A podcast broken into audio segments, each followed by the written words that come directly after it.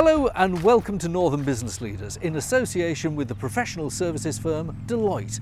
I'm Graham Robb and I'm here at this beautiful setting of Riding Mill in Northumberland to meet a company that's leading the way in offshore technology. Osbit produces innovative equipment used in industries such as offshore wind and oil and gas, including subsea trenching vehicles, cable laying systems and foundation installation equipment.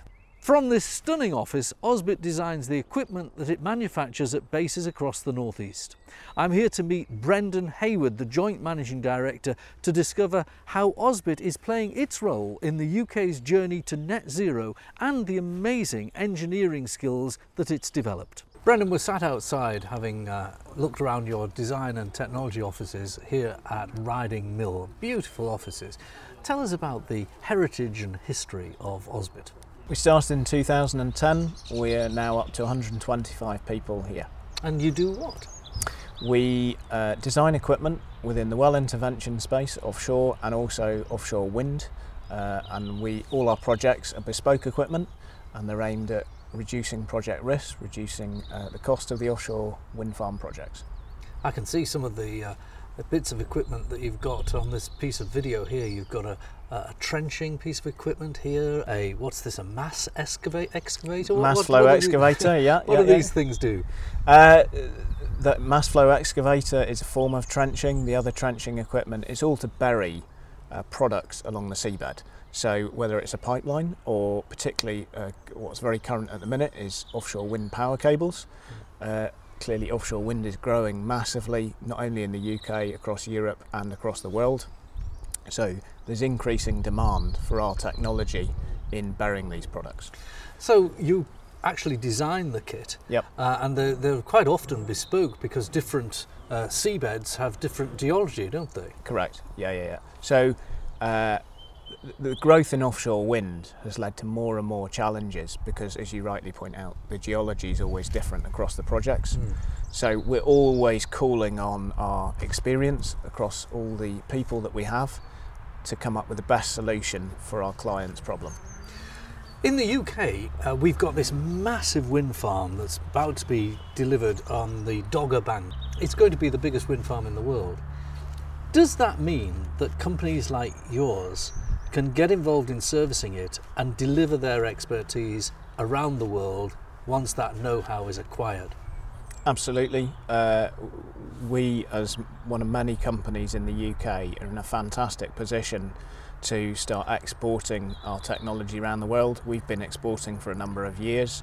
One of the prime targets beyond Europe uh, next is offshore wind in the US, where we've already started to win small bits of work but the, the, the long-term opportunities there are phenomenal. The company is a relatively new company, just over 10 years old, and it's gone rapid growth, and rapid growth in jobs, in turnover, and, and investment. But the heritage of the company is in some of the key people that were predated the foundation. Tell us about that. Well, uh, our chairman, uh, Dr. Tony Trapp, uh, was a co-founder of Soil Machine Dynamics in the 70s with um, Dr. Alan Rees and Dr. Tim Grinstead. And that really set a course for a set of businesses within the Northeast which have really pioneered. So uh, Soil Machine Dynamics continues today as a leader in its field. The engineering business was uh, latterly uh, bought by uh, IHC, Royal IHC, uh, again leaders in their field. Uh, we set up Osbit in 2010, but there are a whole load of spin-off companies which are all down to the creation of Soil Machine Dynamics by those three people. Tell me about the uh, team that you've got here now. Uh, over 100 people, and we saw lots of workstations, very advanced technologies.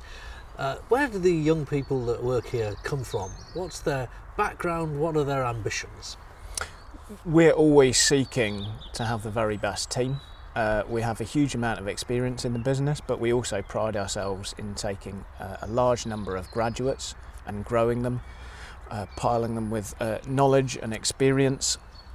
Uh, so uh, we've got a close relationship with Edinburgh University, also Newcastle University, but in the end, we're always on the lookout for just the very best people who are hungry to learn.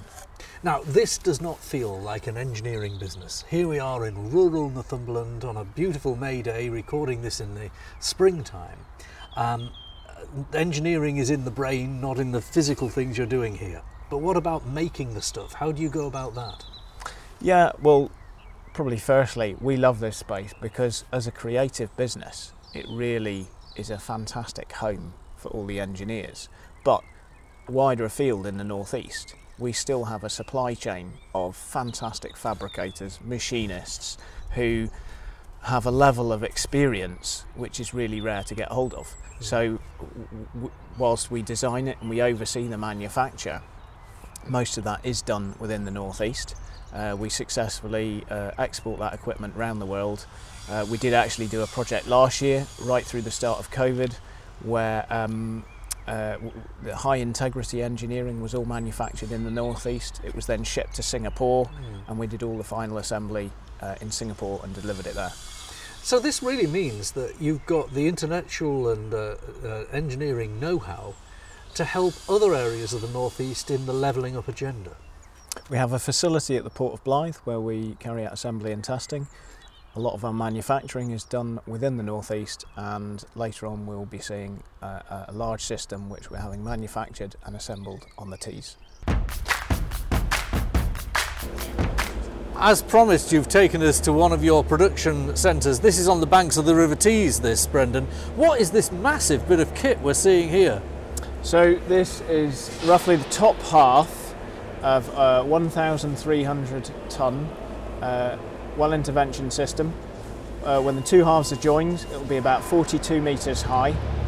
And this is to deploy uh, well intervention equipment, uh, both for intervening in offshore oil and gas wells, but also to do carry out decommissioning works. We saw this being designed at your riding mill business, didn't we? Yeah and they're following the designs in detail. We're not going to stay here long because it's very noisy. I'd love to see the bottom half if it's uh, that tall. And how are you going to get it to uh, where it's going to operate? So it goes outside, uh, then it's transported by uh, barge, uh, and then lift loaded out, installed on the client's vessel, ready for operations. This kind of kit is going globally from the northeast of England. Where, where, did you say this is going? So this is a Singaporean client and it's going to be working in Asia. Brendan, we've come outside and we can see the River Tees and there are other rivers on the east coast. These rivers, what opportunity they present to you in terms of exporting material like the things we're making behind us? These rivers have been home to expert fabrication for decades and hundreds of years. Uh, even today, the fabrication facilities around are phenomenal, which is why we use all our supply chain throughout the northeast. Now, the before we talk about the northeast in general, let's just talk about the piece of kit behind us here. This is the top half or bottom. the bottom half? The bottom, bottom half. half. All right. Just explain then how it's going to be deployed, what it does. Yeah, so uh, the top half that we just saw inside, that is coming out, it's being dropped on. Uh, the final fabrication work will be done. We'll complete our assembly, the commissioning and the testing. It will then be loaded out onto a vessel waiting and then taken away to our client. So that's going to go down the River Tees yeah. and be exported from the River Tees to the Asia Pacific area. Correct. Okay. And what will it do when it's uh, deployed?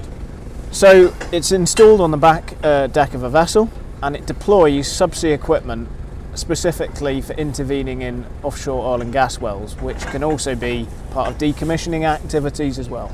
Yes, because when people talk about offshore uh, uh, oil and gas, of course, the Green lobby is straight away in saying we shouldn't be investing in offshore oil and gas. Now, there might be an argument on uh, on carbon and climate change issues for that, but nevertheless, the industry is going to need this kind of investment for some considerable time. Why? Uh, we're still reliant on oil and gas immediately, uh, and we, we can't stop that. So we need to evolve. We need a plan to, to move over to green technology, uh, which is in place and is happening with the phenomenal growth of offshore wind. But uh, as part of decommissioning oil and gas, we also need equipment like this. To get down under the sea, under the sea, to the seabed, to where the wellhead is. You can repair it, maintain it, prevent spills, of course, Exactly. and also then in due course decommission it. Correct. And that's decades long, isn't it? This isn't going to happen possibly in our lifetimes, the full decommissioning. Absolutely. Brendan, we're on top of this piece of kit. It was some getting up here, I must say. Uh, behind us, though, we can see a great view of the river. Um, this river is a perfect location for you and your engineering team. What is your view of how the river is developing? Uh, I think it's great to see it being redeveloped. Uh, obviously, uh, the, recent Teesport uh, news. Um, certainly for us, uh, having a supply base um, like Wilton Group um, to help us in our growth and exporting of equipment is a fantastic strength. Well, we've got a great day for it. The, the iconic transporter bridge behind us. There's not a lot of wind, so we can do this uh, 100 feet up in the air. This is a traditional but highly uh, technological piece of kit made here on Teesside. But you're looking at new markets that are emerging from the new technology that comes out of the climate change agenda. Tell us about the harvesting of cobalt. So, uh, the world needs rare earth minerals, and uh, that's a complex argument because where do we get them from? Obviously, currently, a lot of that is mined on land, but uh, reserves are running very, very low, uh, and we need uh, further enabling of the, the green energy agenda because we need batteries. Yes. So where do we find the rare earth minerals that we need? Well, uh, at the uh, ocean floor, between 4 4,000 and 6,000 metre water depth, you have subsea nodules. And these are just sat there, waiting to be uh, harvested. And of course, it needs to be done in an environmentally safe way. But we've also designed equipment to enable that to happen with very low impact to the local environment, uh, low cost. Uh, so that's another industry which we're pursuing in enabling the green energy agenda. Now, this equipment that you're designing, will you have the intellectual property for it? We do, yeah. Excellent. So, this is another way in which the northeast of England can be in a pioneering engineering situation. Absolutely. Tell me a little bit about your career as we close our interview. You've been working as an engineer for most of your life, but you come from a farm, farm background. Yeah, uh, a farm boy. I I've always loved animals and I've always loved equipment. Studying tractors from a young age, hydraulics, power, mechanisms. Uh, I studied engineering and I started in subsea engineering. I then did landmine clearance equipment for a number of years, Wow. uh, an IED defeat, uh, and then various other interests uh, in engineering. It's just a fantastic job uh, and career to be in. And you're leading, as we said at the beginning of this interview, a young company. It's Yeah. just over 10 years old. Um, and you're joint managing director. So, what does the future hold for you? We have a company which is now up to 125 people, and th- the demographic is young, energetic, passionate, creative, and I just love working with people who are fantastically bright, fantastically energetic. Uh, it's an inspiration, and we're all joined as a team in creating things that did not exist, solving problems that didn't have solutions. Uh, the continued growth of our business represents the future of the North.